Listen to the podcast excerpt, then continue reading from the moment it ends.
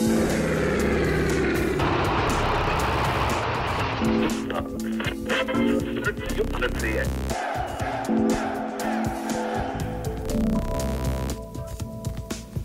se Bernard Spera. Býval jsem knihovníkem na zámku Kratochvíle, který v převratných dobách kolem roku 18. osiřel. Můj pán, vévoda průkazký, uprchl do Tyrolska, když byla obnovena samostatnost. V těch pohnutých dobách se kde kdo hotovil na zámku uchopit vládu do svých rukou. Z toho vznikly všelijaké třenice a škoda na majetku. Byl tedy čas, aby Národní schromáždění jmenovalo u nás regenta. Stal se jim pan Josef Stoklasa. Nebyl šlechtic. Měl peněz, až mu padali z kapsy, vykal lokajům a svým dcerám říkal ty.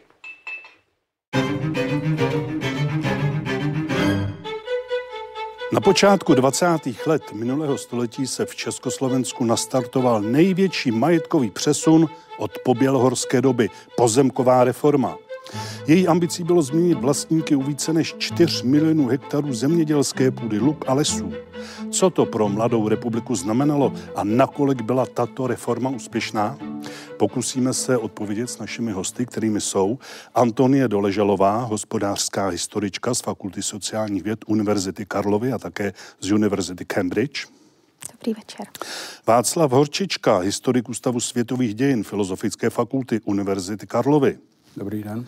A také Kristýna Koucká, historička z Masarykova ústavu a archivu Akademie věd. Dobrý den. Tak, vítejte v historii CS.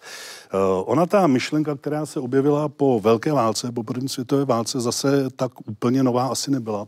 Mě by zajímalo, čím byly tyto úvahy motivovány, co mělo být jejich výsledkem, k čemu měly sloužit program pozemkové reformy, tak jak byla provedena v Československu po roce 1918, byl podle mého názoru poměrně originální, protože do té doby ty úvahy o tom, že by se něco mělo změnit s pozemkovým vlastnictvím nebo dít, byly spíše opatrné. V prvních volbách po zavedení eh, všeobecného volebního práva velcí pozemkoví vlastníci získali nejvíce míst v zemském sněmu a ty myšlenky, že by se mělo něco v zemědělství dělat, tak souvisely eh, více s tím, jak spolu o moc bojovali agrárníci a sociální demokraté. Sociální demokraté hájili zájmy dělníků, zatímco agrárníci hájili zájmy, dejme tomu, zemědělského průmyslu, zemědělského podnikání vůči tomu, eh, tomu průmyslovému a v roce 1917 se poprvé objevily myšlenky na řešení eh, nebo rozdělení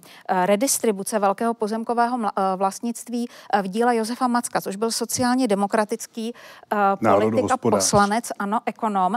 A podle něj, on mluvil o zlidovění půdy, mělo dojít k záboru takových pozemků, které byly větší než tisíc hektarů. On si představoval, že je to proces na 200 let, ale on věřil v souladu souladu s tehdejšími sociálními reformátory, kteří byli jeho inspirací, že jenom eh, likvidace takových velkostatků, tedy mluvíme o více než tisíci hektarech, může zničit to sociální zlo nebo pomoci napravovat sociální zlo. A druhým vlivem, který v Československu určitě působil, anebo začal působit už během války, byl, eh, byl příklad eh, Sově- ruské revoluce. Řečený Josef Stoklasa byl bohat. Mohl zámek Kratochvíli i s přilehlými pozemky za slušnou cenu koupit. Ale nové zákony Mladé republiky toho nedovolovaly. A odtud k jeho žalu vznikly dlouhé táčky. Pan Jakub Lhota, vůdce velkostatkářského křídla agrárnické strany, mu měl získat přízeň poslanců a mocných. Z druhé strany mu měl být nápomocen pan advokát Pustina, hlava domkářského křídla téže strany.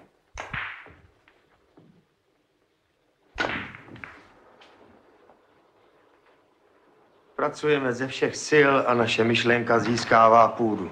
Selský stav je oporou státu. Že ano? A z toho činíte závěry, že velcí statkáři jsou jeho nepřátelé? Dejte lidem něco země, ne příliš, ne málo. A uvidíte, jak bude smetena humanitářská měkost a přitakávání záporným myšlenkám socialismu. Ono v té agrární straně určitě bylo křídlo, které bylo, řekněme, zastupovalo zájmy velkostatku, zájmy zemědělského průmyslu a ona to byla i malorolnická strana. Nakonec i tak v tom meziválečném období v oficiálním názvu té strany, jako se to slovo objevuje. Čili byl tam nezanedbatelný proud a dokonce byl jako dominantní v osobě Švehlově potom e, klíčový, e, který vlastně už před tou první světovou válkou, jak se v té reformě spatřuje, takový určitě narovnání těch poměrů e, nejenom hospodářských, vlastnických, ale i národnostních. Ono to má národnostní dimenzi před tou první světovou válkou.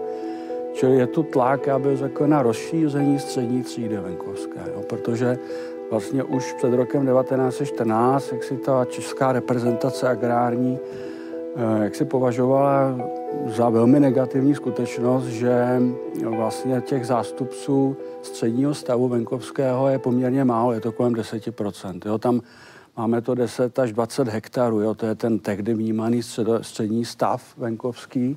Dnes bychom řekli, že to jsou malorolníci asi, nebo že ta rozloha je poměrně malá, ale tehdy šlo o to skutečně navýšit ten procentuální podíl těch středních rolníků a samozřejmě má to i tu dimenzi vrátit půdu do českých rukou. Čili oba ty momenty tam. Tak už tady vlastně máme tři přerozdělit půdu hlad po půdě, národnostní motiv, socializující motiv. Co ta Bílá hora, jakou v tom hrála roli? Tak ten motiv Bílé hory se hodně objevuje právě v tom dobovém tisku i v těch politických programech, ale v podstatě ho lze vztáhnout tedy k českým zemím, ale pozemková reforma byla provedena na, na území celého Československa, takže pro, na, například pro oblasti horních Uher, tedy dnešního Slovenska, či podkarpatské Rusy, je to, je to naprosto nerelevantní argument.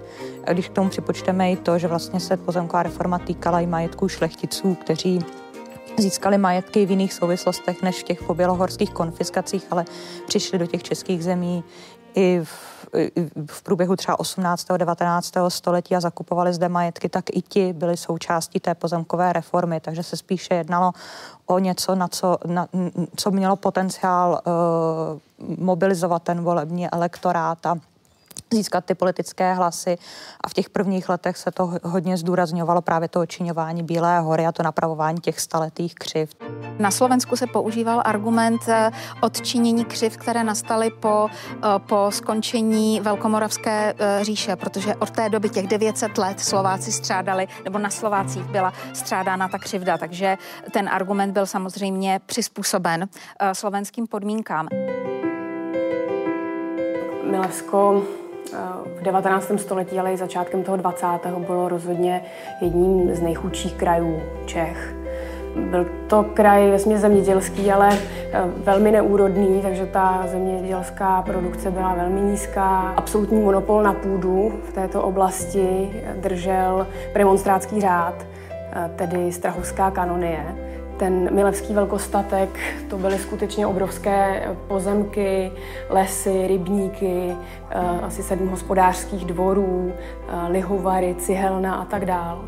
No a proti tomu vlastně byla pouze nepatrná vrstva eh, chalupníků, malorolníků, drobných sedláků, kteří vlastně sotva vyžili, dejme tomu, často nehospodařili vůbec na vlastním, ale propachtovaném a to bez možnosti nebo vůbec naděje, že by si ty své dlouhodobé pachty kdy mohli odkoupit. Čili si myslím, že tento vlastnický extrém byl právě příčinou, proč Milevsko tou pozemkovou reformou doslova žilo. Vlastně reforma byla bez zesporu ekonomickým krokem, ale ty kroky, které k ní vedly, byly politické. politické. Já jsem si vybral tady citát historika Josefa Pekaře, který nebyl proti zlomení politické moci šlechty, ale varoval předtím, aby se po bělhorské konfiskace řešily novými konfiskacemi. A navíc upozorňoval na to, co byste naznačila, že řada těch šlechtických rodů byly vlastně pro československé rody. Takže on to vnímal jako určitou nespravedlnost. Jak se na to díval? Ty pekařové argumenty eh, jsou samozřejmě známé a často, eh, často citované v souvislosti s pozemkovou reformou, ale eh, důležité je si myslím říci, že ten argument po bělohorské křivdy a napravení po bělohorský křivd se objevil až v souvislosti s tím politickým bojem, že to nebyla první myšlenka, co je třeba udělat. Ta první myšlenka, proč je třeba udělat pozemkovou reformu, bylo, abychom uspokojili hlad chudých lidí po půdě, abychom vyřešili depopulaci venkova a abychom nakrmili město, abychom zabránili vlastně těm problémům vznikajícím to, to s nezaměstnaností. Vlastně jako ten hlavní motiv. Ano, Nicméně takže, tento mhm. pobělohorský, ten se objevuje i v některých současných textech, vlastně to ano, přetrvá. ale podle mého názoru ten pobělohorský motiv se tam objevuje, protože bylo třeba zacílit, uh, zacílit ten, řekla bych, politický atak vůči nějaké konkrétní skupině a zdůvodnit si, proč se bude zabírat nějaký, eh, nějaká půda. A potom ten argument po Bělohorský byl takový, který byl akceptovatelný širokou veřejností. Na severním okraji Milevska stojí dnes eh, zajímavý nežilový památník, ale chodci, kteří dneska proudí kolem, už většinou o této události nic neví. Je to památník na pozemkovou reformu, který na tomto místě stojí od roku 1925. Postupem doby eh, vlastně takový ten odér té pozemkové reformy postupně zeslábnul, lidé měli své běžné denní starosti a místo s pomníkem začalo nezadržitelně chátrat. Až nakonec v roce 2005 si eh, zdejší místní spolek pro rozvoj kultury uvědomil historickou cenu tohoto pomníku, takže došlo k přemístění tohohle kamenného jehlanu zhruba o 200 metrů jinam, k jeho restaurování, vyzlacení písma a umístění na takové eh, důstojné prostranství. Odhalení tohoto památníku byla poměrně velká a slavná událost. Všechno začalo velkým táborem lidu na zdejším náměstí úderem 10. hodiny a na tuhle akci se sjela celá řada rolníků a malých zemědělců z Milska i okolí. Dokonce staré noviny uvádějí, že řada z nich přijela na eh, žebřiňácích tažených kravským potahem a tím vlastně chtěli dokumentovat svou historickou roli, kam patří co všechno spadalo do pozemkové reformy podle jakého klíče? Ty návrhy padaly různé, k čeho by se měla týkat, čeho by se neměla týkat. Byla velká snaha ze strany křesťanské strany vyreklamovat z pozemkové reformy třeba církevní majetek, který ale nakonec byl součástí pozemkové reformy. Takže do pozemkové reformy byl zahrnut majetek, který byl soukromý a církevní a vyjmout z pozemkové reformy nebo do, nebo do toho přerozdělování nešla půda, která byla státní, okresní, obecní či zemská.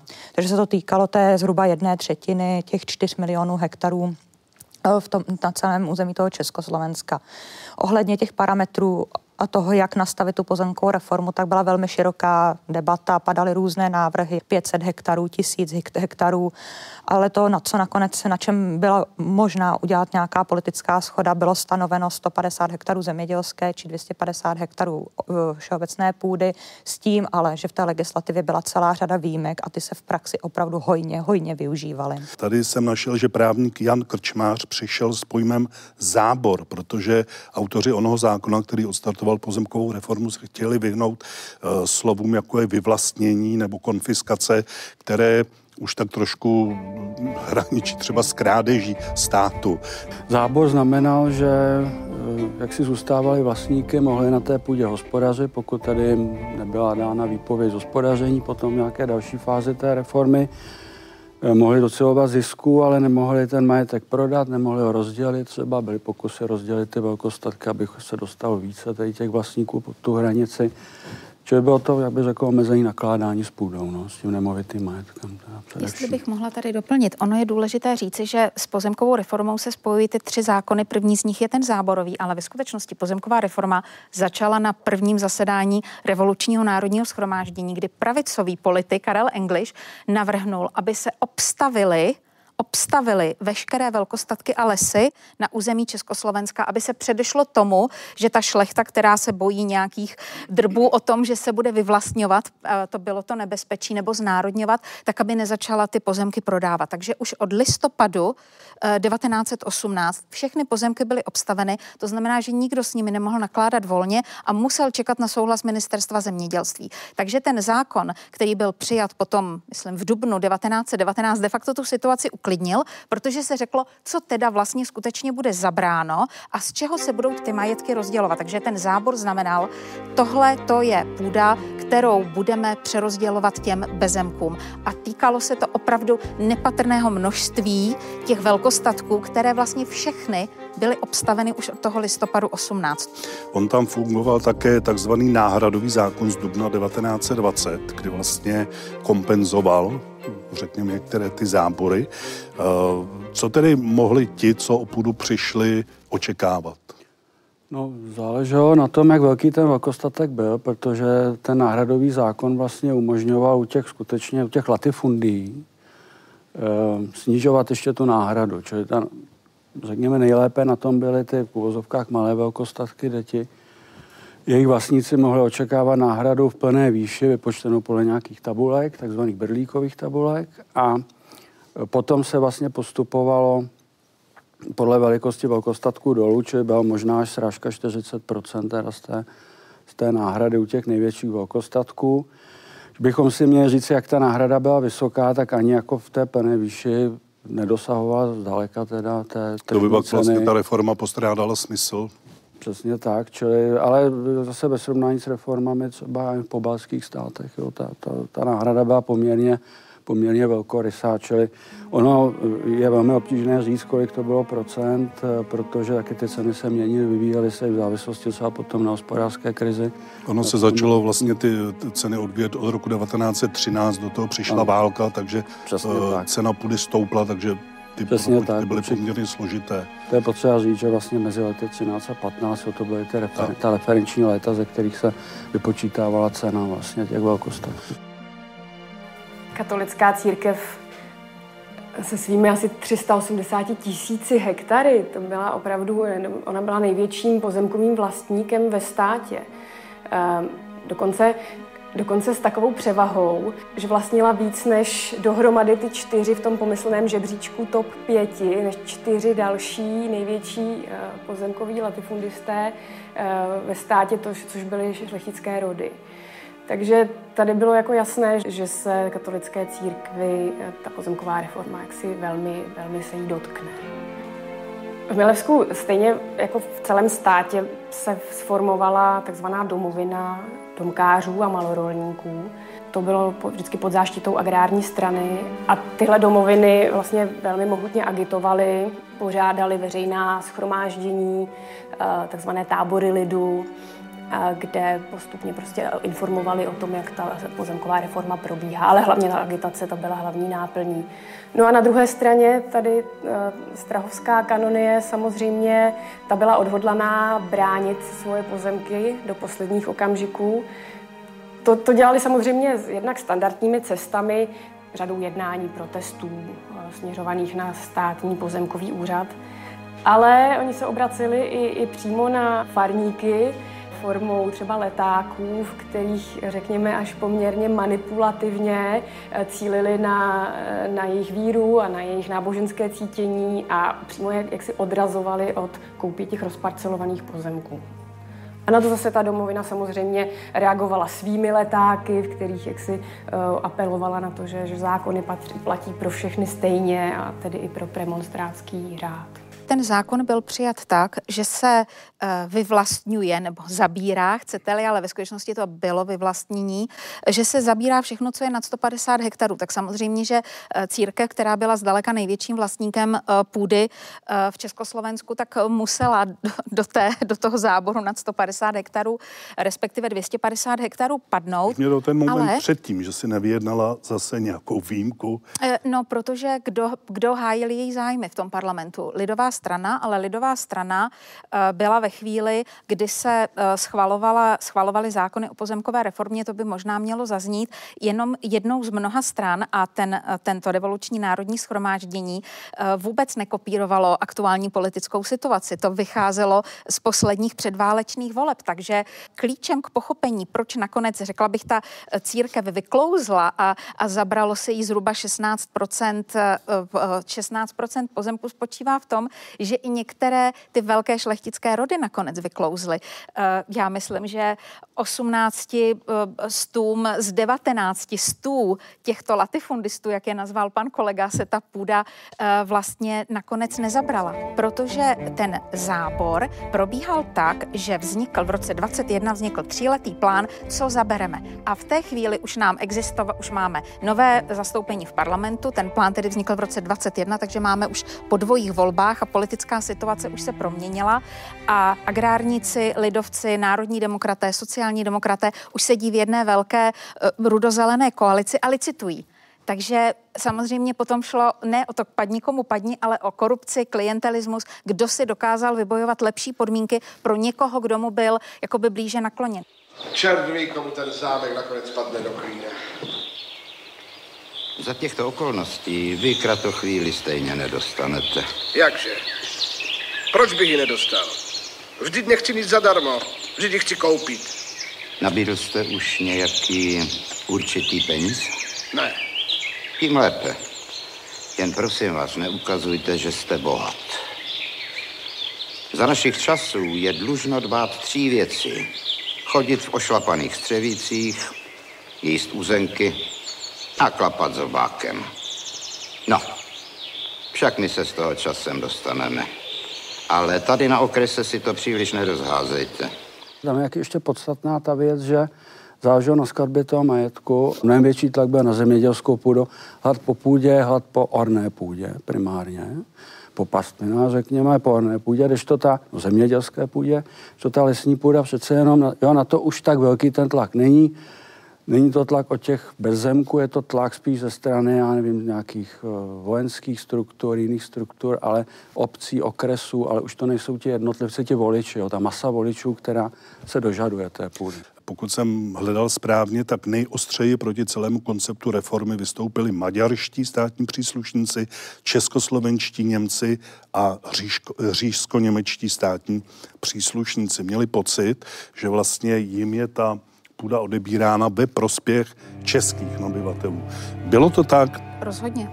Rozhodně a je to v historiografii už i na mnoha místech, eh, na, mnoha, na, mnoha studiích eh, doloženo. Největší národnostní menšinou eh, byli, byli Němci s 25% obyvatel, ale když se podíváme, a to už se dostáváme do té třetí fáze pozemkové reformy rozdělování toho pozemkového majetku, tak jenom 4,5% těch, kteří získali nějaký příděl půdy, jsou Němci. Když se podíváme na Severní Moravu, kde je převažující obyvatelstvo polské a německé národnosti, společnosti, tak byl, tam bylo přiděleno 19 bytkových statků, více než 2000 drobných přídělů a jenom 6 z nich jsou Němci nebo Poláci a dohromady, dohromady všech těchto šest lidí dostalo pět hektarů půdy. Takže, eh, a to samé vidíme ale i na Slovensku, takže se někteří autoři hovoří v této souvislosti spíše o české kolonizaci těchto oblastí, nejenom těch eh, německých a dejme tomu polských, ale také, ale také na Slovensku a jsou také studie o tom, jak výrazně československý stát podporoval tyto kolonizace na územích, kde obyvatelstvo bylo smíšené nebo převažující jiná národnost než česká. No, na to tlačí národní jednoty, národní jednota pošumovská třeba, jo, tam jsou skutečně zájmy vysloveně jako kolonizační, by řekl.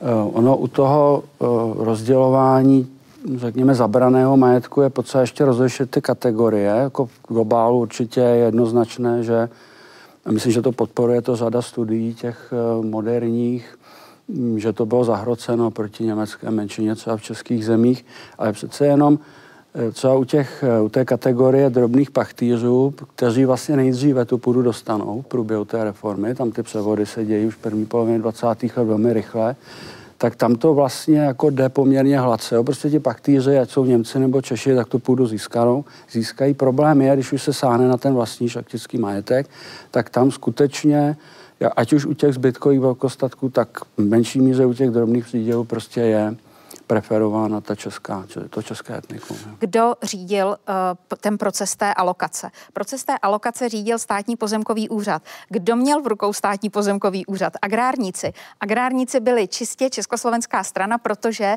jsme měli ještě i německé agrárníky. Ti v tomto, ti v tomto, v tomto úřadu nefigurovali. To znamená, že uh, když si, uh, když si vytvářeli nebo se sestavovali dotazníky, kdo má v té které oblasti zájem o příděl půdy, půdy, no tak samozřejmě, že v těch lokalitách stranili uh, ti příslušníci agrární strany zase těm svým uh, přátelům nebo těm svým, oni tomu říkali interesanti nebo interesanti, ale uh, já jsem zjistila vlastně rozklíčováním těch čísel v té první fázi přídělu, že od první chvíle, to znamená mezi lety 21 až 24, od první chvíle je evidentní, že se nepřiděluje drobným žadatelům, ale přesně těm středním, které pan, pan profesor Ročička zmínil, jakože kvůli těm, nebo na ty cílila ta agrární strana, protože to byl ten elektorát.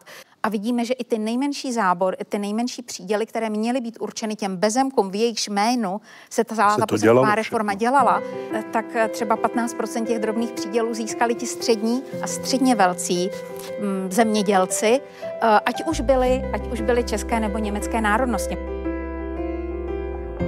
Při odhalování pomníku bylo několik významných hostů, kromě představitelů eh, města. Tady byl především doktor Karel Liškovský, prezident státního pozemkového úřadu. Byli zde poslanci parlamentu Rudolf Beran, Jan Křemen. A byl to právě Jan Křemen, který ve svém projevu, který na náměstí zazněl, řekl, na naši reformu se útočí Eh, z Říma i z Moskvy, ale my si vždy budeme zprávu svých věcí dělat sami a nedovolíme nikomu, aby nám do ní zasahoval. Jako druhý potom promluvil doktor Vyškovský, který řekl, po třech letech opět svobodný lid na svobodné půdě a trauma Bílé hory je konečně odčiněno. Součástí této slavnosti Eh, bylo odeslání děkovných telegramů jednak prezidentu republiky Tomáši Gajku Masarykovi a jednak taky předsedovi vlády eh, Antonínu Švehlovi. Zazněla eh, z úst pana doktora Vyškovského taky velmi zajímavá věta s historickým námětem. Náboženství do škol a kostelů, bolševismus do Ruska, ale my se Švehlou za větší slávu zemědělského lidu a za jeho lepší budoucnost.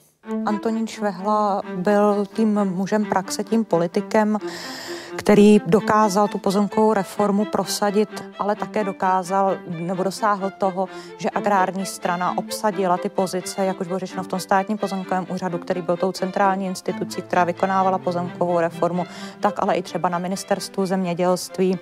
A, a takže tedy tím vítězem tohoto politického boje v podstatě byla ta agrární strana, která, která byla tím hlavním hegemonem při tom provádění pozemkové reformy. Ano, Švehla byl vynikající politik a praktik, se vším souhlasím, ale zahrála mu do noty uh, jedna velice důležitá věc, totiž rozdělení sociální demokracie. V roce 21 vznikly komunisté a kdyby nevznikla komunistická strana, tak sociální demokraté by agrárníky totálně převálcovali v parlamentu. Vždyť získávali 35% a agrárníci získávali 13%. Tam ta převaha sociálních demokratů, kteří mířili ke kolektivnímu vlastnictví, byla opravdu převažující. Ale pak po těch vítě- dvojích vítězných volbách volbách, které změnily politickou scénu v Československu, tak eh, se sociální demokracie rozštěpila a, a najednou to byla slabá strana a ti národní demokraté, agrárníci a lidovci dokázali převzít jakoby tu, tu iniciativu, iniciativu a vlastně obrátit všechno ve svůj prospěch. Tak měli hmm. agrárníci 12 nebo 13 premiérů z 19, takže to je ministra zemědělství, šéfa pozemkového úřadu. Eh, Josef Mace, který v této funkci začínal, okamžitě ten post opustil, protože s nima nechtěl mít v té chvíli už nic společného, hmm. protože to už byla jiná revoluce. Tu reformu doprovázelo široké nadšení, anebo už si někteří lidé uvědomovali, ty, ty, ta čertová kopítka, která tam jsou schována? Jak, jak to přijímali lidé? Já můžu říct, že z přečtení čtyř ročníků časopisu Venko, eh, novin Venkov a role mohu říci, že žádné nadšení pozemkovou reformu nedoprovázelo. Eh, rolníci na velkostacích bránili přístupu úředníků pozemkového úřadu na velkostatek. Vyháněli je vidlema, nakládali je na, nebo házeli je na hnůj a vyváželi je ven na, na kolečkách nebo trakařích a byly z toho jako vesnické veselice. Eh, musíme si uvědomit, že ten vztah mezi velkostatky velkostatkářem a jeho zaměstnanci byl velice blízký a intimní v tom smyslu jako sociálních transferů. Oni se navzájem nejenom potřebovali, oni si navzájem i pomáhali a je jeden velmi jako zajímavý efekt té pozemkové reformy na začátku 20. let. Pořád můžeme najít eh, velkostatkáře, kteří svým bývalým zaměstnancům, kteří už nebyli jejich zaměstnanci, protože oni už nebyli majiteli toho velkostatku, stále platili sociální penze. Eh, zemědělští dělníci nebyli pod ochranou žádného sociálního zákonodárství, které vzniklo v Československu. Naopak, oni na něj velmi dopláceli. Zákon o 8-hodinové pracovní době zemědělství velmi negativně ovlivnil, protože když máte 8-hodinovou pracovní dobu, tak hold prostě nesklidíte všechny brambory během té 8-hodinové pracovní doby. Minimální množství zemědělských dělníků dosáhlo na podporu v nezaměstnanosti, takže ti bývalí zaměstnanci velkostatku byli ti největší ti, to byli ti, co nejvíc prohráli v té pozemkové reformě a oni si to od první chvíle uvědomovali. Řeknu jenom dvě čísla. Průměrná cena jednoho hektaru půdy byla 3,5 až 5 tisíc korun a odstupné zaměstnancům velkostatku, kteří tedy se ocitli úplně bezprizorní a spadli do sociální sítě, která tam nebyla, nebo padali do sociální sítě, která tam nebyla, tak nejvyšší ta odstupné, to odstupné bylo mezi dvěma a třemi tisíci. To znamená, ani ti nejbohatší hmm, hmm. dělníci z těch velkostatků neměli dost peněz na to, aby si koupili byt jeden hektar půdy. Bych jako řekla, že je právě potřeba diferencovat mm, to vesnické obyvatelstvo právě mezi ty bývalé zaměstnance nebo ty zaměstnance těch bývalých velkostatků, ale pak někteří od toho měli taková očekávání, že, na, že naopak všechno bude jejich. Takže já jsem se třeba setkala s tím, že byly různé tábory lidu, které naopak k těm památkám táhly a chtěli toho šlechtice vyhnat vydělat a ten majetek obsadit a odnést si všechno, co by, co by, co by měli rádi. Takže ty, ti třeba pam... asi nadšeni a nějaké, na, asi byli a asi se těšili na to, co bude to, že by, později byli zklamáni. Pojďte se domluvit. Vy chcete zámek, my domkáři zase polnosti, tak tomu přece žádného advokáta ani pana Lhoto nepotřebujeme. Udělejme družstvo bez nich. Co vy na to? Pane Chalousek, lidem jako jste vy patří budoucnost. Já tady mám dva pohledy. Reforma zasáhla i kulturní dědictví, protože rozbití aristokratických panství učinilo historická sídla ekonomicky neživotaschopná. A na druhé straně profesor Rychlík píše, není pravda, že šlechtické zámky v důsledku pozemkové reformy chátraly. To snad mohlo platit v jednotlivých případech, ale ne obecně. No, no, hlavně problém té památkové péče toho meziválečného období, nebo já osobně ho spatřuji v tom, že nebyl přijat eh, zákon o památkové péči. Tím pádem zákony o pozemkové reformy jaksi mimo děk upravovaly i tu památkovou péči tím, eh, až tím samotným prováděním eh, v průběhu té pozemkové reformy. Třeba to, co můžeme vnímat, nebo já osobně vnímám jako nějaké, nějaké, nějaké kulturní škody, tak je to ta skutečnost, že se ztratily některé archivály, některé cenosti byly vyvezeny do zahraničí. Um, ti šlechtici vymýšleli různé strategie. Například Mikulovští Dietrichsteinové rozprodali svoji, svoji rodovou knihovnu na zahraničních aukcích protože měli takovou obavu, že nebudou schopni ekonomicky živit ty své zámky a ty budovy.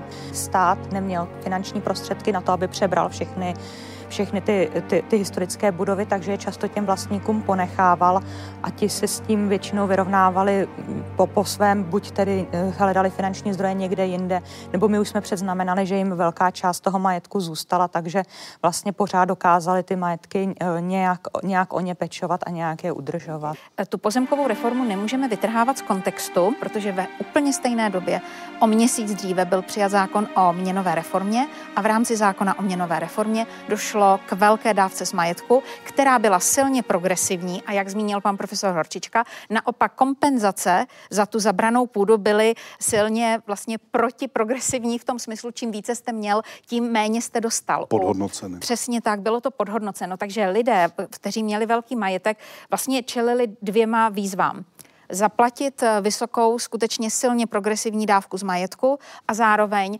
roky čekali na kompenzace za ten majetek a většinou se té kompenzace vůbec nedostali. To tady totiž nezaznělo. Ona se mohla ta kompenzace dávat v korunách, ale druhou možností byly 3% státní bondy a samozřejmě ty se, ty se, v dluhopisy a ty se samozřejmě, jako na ty se čekalo, takže málo kdo dostal fyzicky ty peníze a ještě k tomu to, co, i když už takoby proběhla ta pozemková reforma na tom jejich majetku, došlo k tomu, že mají dostat nějakou kompenzaci, ta kompenzace byla schválená, tak ještě stále v katastru nemovitostí ten pozemek byl jako obstavený a oni s ním nemohli nakládat, nemohli na něm hospodařit. Takže to je zdroj eh, těch, těch eh, vlastně pekařových eh, kritik vůči pozemkové reformě, že ten velkostatkář se najednou ocitl pod palbou vlastně těchto těch tří proudů, ze kterých jako opravdu nemohl vystoupit, než třeba prodat obraz Národní galerii, jako najdeme spoustu takových obrazů v Národní galerii, rozprodat knihovnu, protože, protože jinou možnost, jak se o ten majetek starat, vlastně v té,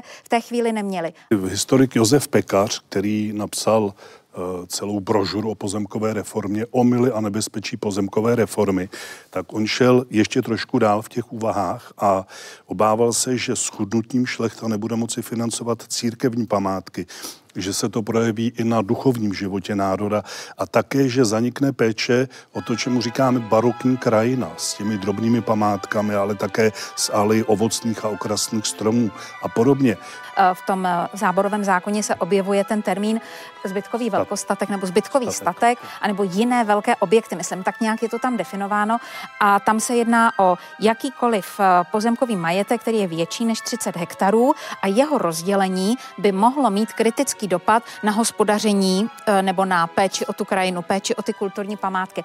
V samotné té legislativě k pozemkové reformě bylo, bylo praveno, což bylo hojně, hojně využíváno, že v případě, že se jedná o nějaké udržení právě toho krajinného prvku, nějakého parku nebo právě nějaké životaschopnosti těch historických památek, tak je možno propustit až blíže nespecifikované množství eh, nebo blíže nespecifikovanou výměru. Tím pádem, a často to ti velkosatkáři využívali, si nechávali propouštět eh, v podstatě v počátku nepředstavitelná čísla tisíce hektarů a podobně na základě toho paragrafu 20, který toto, toto umožňoval. Takže na, na, na, to, na ty památky se jakoby pamatovalo takto druhotně, což ale často bylo pak používáno v trošku jiném kontextu. A jenom ten Josef Pekař tak to publikoval v roce 1923 Eh, tak, bylo to hodně čerstvé. Takže to bylo, jo, takže to bylo čerstvé a ty obavy byly velmi živé a byly, ta, ta debata pojďme, byla široká. Pojďme se podívat na ten druhý konec toho, toho řetězu. Eh, kdo měl na půdu nárok, podle jakého klíče se přidělovala, vy jste tady říkala, byla tam korupce, skandály, ti nejmenší dostali nejméně. jak, jak to fungovalo? Přidělovalo se podle takzvaného přídělového zákona, kde, bylo určen, kde byly určeny třeba určité skupiny obyvatelstva, které třeba byly preferovány. Měly to být například legionáři nebo váleční poškozenci, či pozůstalí po, po osobách, které padly během války. Pamatovalo se i na ty bývalé, majita, eh, bývalé zaměstnance těch, vel, eh, těch velkostatků, eh, ale v praxi se ta, ten se to provádělo tak, že do toho regionu přijel přídělový komisař, který měl k, k ruce nějaké místní poradní sbory, ty byly složeny tedy z těch místních lidí, třeba svoje, svoje místo tam měl vždycky starosta té konkrétní obce. Vy, vyhlásil se tedy to, že se můžou teďka podávat přihlášky o tu půdu, ty přihlášky se podaly a ten přídělový komisař spolu s, tím, s těmi místními poradními sbory napsal stanovisko, koho doporučuje k tomu přídělu a pak byl ta poslední instance, která pak rozhodovala, byl státní pozemkový úřad. Takže ne vždy to byly třeba například ti legionáři, kteří měli být eh, podle zákona preferováni, na, na tu skutečnost často ta různá legionářská združení upozorňovala, že tedy se to neděje, že tedy ta, ta očekávání byla, byla daleko větší. Historik Zdeněk Kárník uvádí, že vlastně se stejně nepodařilo eh, nasytit poptávku po půdě u těch drobných přidělců, jak, jak už to tady zaznělo.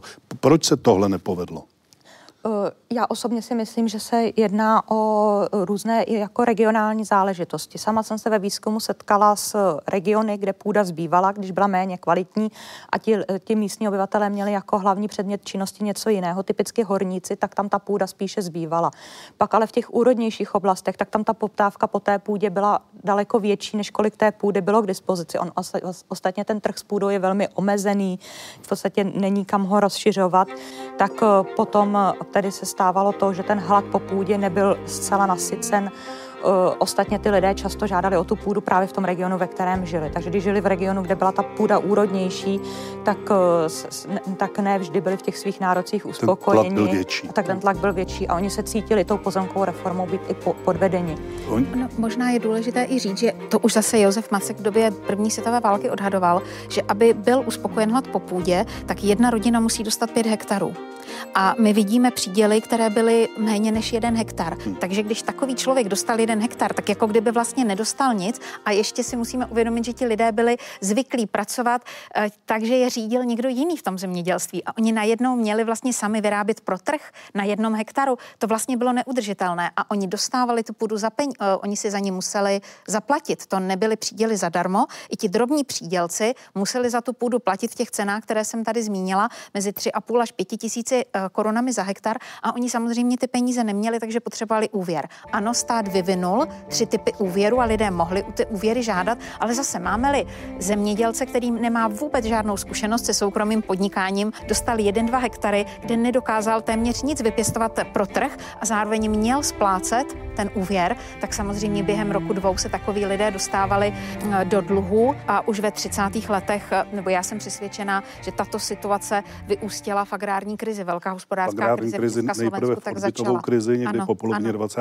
let ano, a už to vlastně tak, směřovalo k té velké hospodářské ano, krizi. Ano, ano. My máme v Milevsku uh, skutečně mimořádný pomník pozemkové reformě s patetickými slovy, uh, což by trochu naznačovalo, že pozemková reforma tady dopadla mimořádně.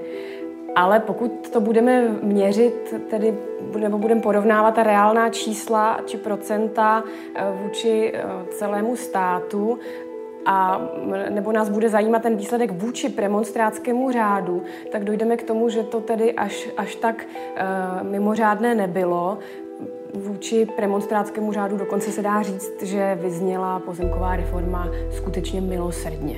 Strahovské kanony se vrátilo 50 eh, zabavené zemědělské půdy. To je eh, skutečně mnohem více, než byl celostátní průměr, ten nebyla ani třetina a veškeré půdy 75%, tři čtvrtiny, to je velké číslo. Z kanony se také vrátil samozřejmě komplex Milevského kláštera, eh, vrátily se eh, ty průmyslové závody, lihovary, eh, cukrovár. Samozřejmě to ale nevrhá nějaké jaksi špatné světlo na tu pozemkovou reformu jako takovou. Tady bylo mm, asi 750 uspokojených zájemců o půdu byly to hlavně drobné příděly. A celkově samozřejmě to musíme hodnotit pozitivně. Rozhodně se dá říct, že to zemědělství tady zvýšilo svoji produktivitu, rozvinulo se živnostenské podnikání a vůbec se zastavila vlastně ta, ta venkovská, to prohlubování té venkovské bídy. Ještě by mě zajímal takový ten pohled na ty velké. Pojďme se podívat, já nevím, na Fürstenbergy a Metternichy, kteří měli zahraniční kontakty, snažili se různě, dnes by se řeklo, lobovat. Jak se tohle všechno řešilo? Tak eh, v případě třeba těch Fürstenbergů, tak ta jejich eh, Oni byli cizími státními příslušníky, jednalo se o říšské Němce. To jejich velkou výhodou bylo, že mimo jiné vlastnili právě i zámek v Lánech, který byl vytipován tady jako letní sídlo československého prezidenta a to při tom vyjednávání jim dávalo velmi silné pozice. Takže se s Fürstenberkové díky tomu uzavřeli se státním pozemkovým úřadem eh, velmi rychle dohodu v roce 1921, kde se pravilo, že pozemková reforma na jejich dalších majecích, což byl hlavně velkostatek Křivoklát, který nebyl nějak zanedbatelný, ale měl přes 40 tisíc hektarů, tak bude pozastavena a, a dva pivovary, dva pivovary, tak bude pozastavena a bude se řešit až později. A potom ve druhé polovině 20. let tak Fürstenbergové využili i té diplomatické situace a sami nabídli svůj majetek k odprodeji a je zajímavé, že to prostředkovala kancelář prezidenta republiky, kde měli tedy ty dobré kontakty, stí, eh, tak požadovali, aby ta cena, kterou za ten majetek dostanou, aby byla vyšší než tak ta, která by se počítala podle náhradového zákona. A v podstatě velmi rychle už se pak dohodli a v roce 1929 eh, ten velkostatek Křivoklát, tedy s hradem Křivoklátem, ale i s dalšími zámky, jako například zámek Nižbor, zámek Leontín, zámek Dřevíč, odprodali československému státu za tehdy slušnou cenu 118,5 milionů korun československých. Tohle, to, o čem hovoříte, to byla spíše výjimka, nebo se docela husarský kousek podařil i jiným šlechtickým rodům? Eh, já jsem se zabývala ještě rodem Metrnichů, kteří se naopak snažili řešit tu pozemkovou reformu jako domácí záležitost. Často znášeli stížnosti na nejvyšší správní soud, ale ty často byly zhodnoceny, eh, vyhodnoceny jako, jako bezdůvodné. A to mm, zahraniční krytí, které měli ve svých eh, rodinných vazbách na španělskou královskou rodinu, tak se neukázalo být tak funkční. Já bych Pan... řekl, že, že to je výjimka. Fürstenbergové jsou výjimkou, protože většinou se nepodařilo státu získat celý ten velkostatek. Jo, tady u těch Fürstenbergů až na nějaké jako opravdu drobné zbytky, tak oni ho koupili celý a na to byla vázána potom i výše teda té náhrady. Vlastně oni byli jako bonifikováni za to, že souhlasili teda s vyřešením tak jako definitivním, tak by zásadním. U těch velkých rodů, jako jsou třeba Lichtensteinové že, a skutečně těch magnátů, eh, tak oni z té reformy vyjdou, já si nemyslím zase nutně o ně, tak výrazně lépe než e, srovnatelné české šlechtické rody ve smyslu té rozlohy. E, procentuálně 50-60%, kolem poloviny jim zůstane, Schwarzenbergům, Hlubockým něco pod polovinu, těm Lichtensteinům zase něco víc ale jsou lépe kompenzováni finančně. Jo, ne ani ve, ve formě té náhrady za hektar, ale právě v oblasti daňové. To už to bylo zmíněno, že vlastně je třeba tu reformu zařadit do širších souvislostí a právě tam ty majetkové dávky jako výrazně ještě zasahovaly do toho hospodaření velkostatku. Opravdu by řekl, že ne, ne, že by likvidační, a skutečně výrazně tu rentabilitu potom jako poškozovali. Takže byli cítit.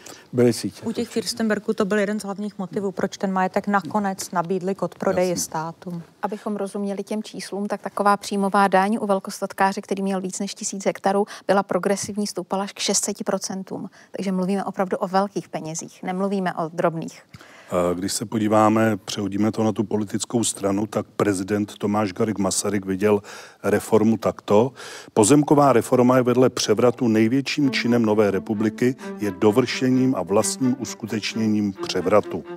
To měl asi pravdu. Ale setkal se s velkou kritikou především od, od německých poslanců. Myslím, že to je citát někdy z konce 20. let a on to nazýval přímo revolucí. Já, já teda ve svém výzkumu spíš o pozemkové reformě mluvím jako o ukradené revoluci, protože ve chvíli, kdy šlo o rozdělování té půdy, tak vlastně ti nejnuznější, ti nejpotřebnější, ten víc než milion bezemků, které v Československu uh, byl, byl před uh, pozemkovou reformou. Na ty se opravdu nedostalo, takže jestliže tu pozemkovou reformu podpořili v tom roce 19, tak na konci, na konci 30. let byli prostě těmi, kdo prohrál v té pozemkové reformě. Masaryk nebyl úplně jako tím hlavním stoupencem pozemkové reformy, on se proti na začátku 20. let v jednom ze svých takových slavných projevů docela jako jasně vymezil a ti velkostatkáři často spolehali na, právě na prezidentskou kancelář, na prezidenta, je tam spoustu takových kontaktů ze všech možných stran, kdy oni se pokouší právě skrze tu prezidentskou kancelář tu reformu zmírnit. Mohli bychom jmenovat nejenom ty Lichtenstein, celou řadu českých rodů, Schwarzenberg a tak dále, oni opravdu intervenují v té kanceláři, les kdy marně, ale ne vždy marně. Jo? Čili je tam spíš tendence malinko to omezovat, tu reformu, a to ji ostří obrušovat spíš. A další, co myslím, že asi jsme tu ještě možná ne, tomu nevěnovali úplně pozornost, je hospodářská krize, jo, která vlastně přijde paralelně s tou reformou a to výrazným způsobem postihne potom hospodaření těch velkostatků. A další moment, možná už poslední, je třeba asi rozlišovat skutečně ty drobné přídělce a potom ty zbytkové statky, kde myslím, že k tomu asi není ještě do studií, ale třeba na těch švarcemberských velkostacích si Schwarzenbergové sami dělali takový průzkum na konci 20. let, jak to funguje, ty zbytkové statky a závěr byl, že dobře, že skutečně ti statkáři, což byli často bývalí prostě nájemci už z těch švarcenberských dob, takže hospodaři kvalifikovali. Když se na pozemkovou reformu podíváme s odstupem toho století, nakolik pomohla nebo nepomohla celkovému rozvoji eh, poválečné ekonomiky v Československu. Už v roce 1924 Československo bylo čistý dovozce potravin Takže, uh, takže rozhodně ta, ta změna nespůsobila to, že by zemědělství bylo efektivnější. Je třeba říci, že československé nebo české zemědělství bylo podkapitalizováno, bylo neefektivní ve srovnání uh, se západní Evropou a pozemková reforma tuto situaci určitě zhoršila, určitě ji nemohla, nepomohla uh, napravit a důležité k těm zbytkovým statkům je říci, že ano, některé mohly fungovat dobře, protože byly dva typy zbytkových statků. Některé, které naplnily tu dikci zákona, že skutečně tam, kde by nebylo dobré třeba pile sebrat něco, co ji živilo nebo co přispívalo k tomu jejímu chodu, tak to zůstalo v rukou někoho, kdo na tom dál pracoval. Ale pak byly zbytkové velkostatky, které se rozdávaly těm politickým klientům, těm přátelům, těm ředitelům těch bank zpřátelených a, a, a poslancům a senátorům a ministerským úředníkům a ti samozřejmě neměli vůbec žádnou zkušenost, jak pracovat. O které ale době, najdete, že to mluvíte? Eh, mluvím už od začátku 20.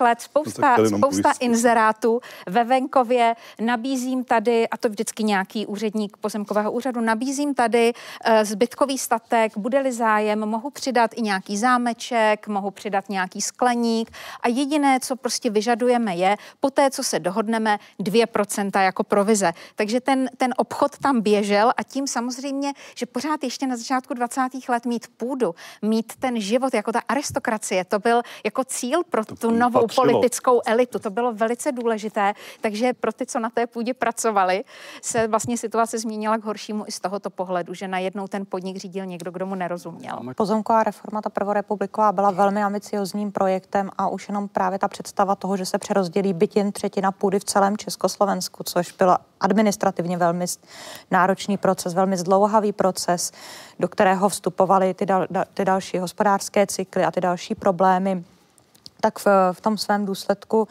asi přinesla uh, například teda to, co později bylo i využíváno jako třeba znejistění soukromého vlastnictví, to, že vlastně možný zásah státu do soukromého vlastnictví, uh, přinesla sebou i nějaké ty hospodářské problémy, o kterých už jsme tady mluvili při tom hospodaření na těch zbytkových statcích, přinesla sebou i teda tu vysokou míru korupce. Přinesla sebou, uh, ale i tedy to, že něk, něk, někteří lidé se naopak emancipovali a stali se samos, samostatnými zemědělci opravdu až zoufale se snažili ten zbytkový statek udržet v chodu. Takže to není černobílý pohled. Jaký máte vy, pane profesore? Já si myslím, že ta reforma, že smysl měla a měla ho hlavně politicky. Prostě po první světové válce jsme byli ve velmi složité situaci vnitropoliticky. Byla to neobyčejně silná radikální levice. Jo, je třeba vidět to i jako opatření, které řekněme, zabránilo radikalizaci venkova a možná i něčemu horšímu, než tedy jenom tomu problému s těmi nízkými náhradami, kde můžeme říkat, ano, byla to konfiskace po konfiskace. Jo. Já děkuji našim hostům za jejich názory. Eh, vám děkuji za to, že jste se dívali opět někdy na sledanou u pořadu Historie CS.